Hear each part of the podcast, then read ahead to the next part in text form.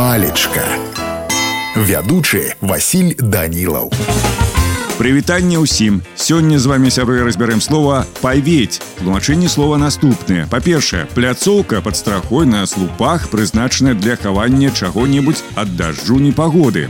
У другім сэнсе вызначаецца як памяшканне, дзе звычайна складаюць дровы дрывотнік. Трэцяе пераноснае значэнне наступнае.